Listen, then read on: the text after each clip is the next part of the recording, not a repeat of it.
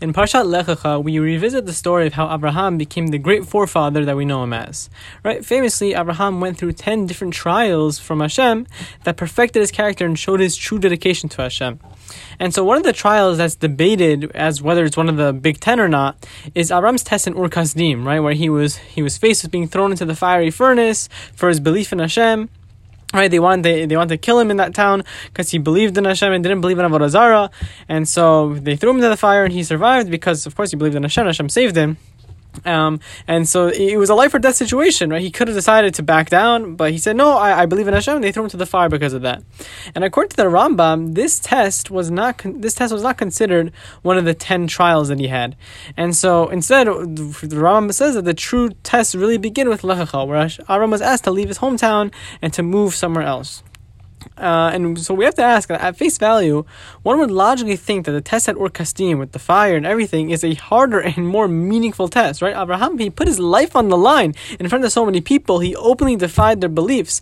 Why was that not considered good enough for the 10 trials? Instead, what, Abraham just moving towns is considered a bigger challenge, right? We need to understand why the Rambam said that Lech Lecha was the bigger challenge.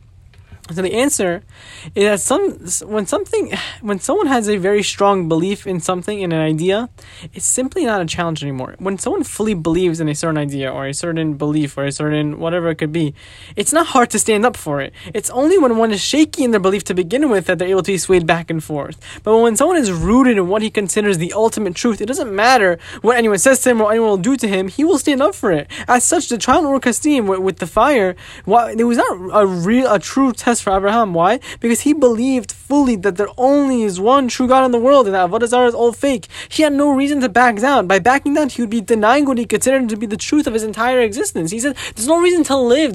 When it comes to your belief in Hashem, by denying it, you're denying you're denying any reason you have to live. You're denying you're denying your whole existence and where the whole world comes from. So as such, he sacrifices. He would he was willing to sacrifice his life for it.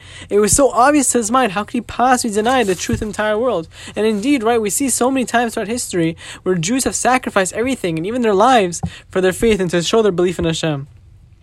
But when it comes to things that people are not always so sure about, that's when they that's when they can be swayed. Right? Sometimes we struggle about what to do, which side to take, do right or wrong. It's when there's less clarity and when we're less firm in that belief, that's when the true challenge begins. Hashem told Abraham to leave his hometown to go to some totally new place where he has no job, no family. In fact, what do we see?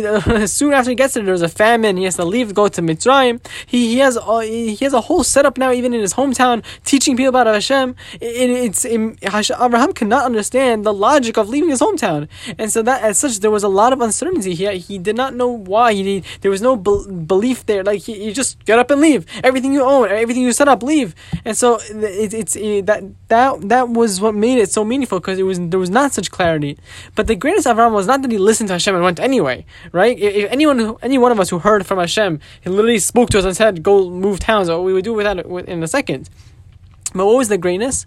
The greatness is that he went without question. Not even a thought of doubt arose in his head. He did not think, oh, how am I going to live? Where am I going to get food from? He didn't make any cheshbonot. He didn't try to think, oh, this, that. No, he had full trust that nothing can harm him if Hashem didn't want it to. And therefore, he just went. It was his push forward without question in this moment of unclarity that made Abraham great. And so, lesson for us is that we have to realize that there will be many times in our lives that we're tested with things where we don't have that clarity. We don't have certainty. We'll struggle with doing right and wrong. We, we know what's right, but we don't believe in it and we, we don't we don't believe it, believe in it enough to do it right away like Avram did with the fire. Instead, we won't be sure if it's worth it, if it will benefit us. We know that Hashem asked for it, but there be so many reasons for us to think that maybe we shouldn't do it. Avram is teaching us that it's precisely in those moments that makes someone great. It's that it's that he takes what he knows is right and he does it without question. He pushes through. He just does it, and he doesn't let his Yetzer Hara negotiate with him, even though he's unclear as to the reason, the benefit, or the goal of what the, this mitzvah is, or what this halacha is, whatever it is. It does not matter. He pushes through. To always learn to push through our uncertainties and fulfill Hashem's will. And this way we can be we can speed bring the Mashiach and the rebuilding of the Beit Hamikdash. Amen and Shabbat Shalom.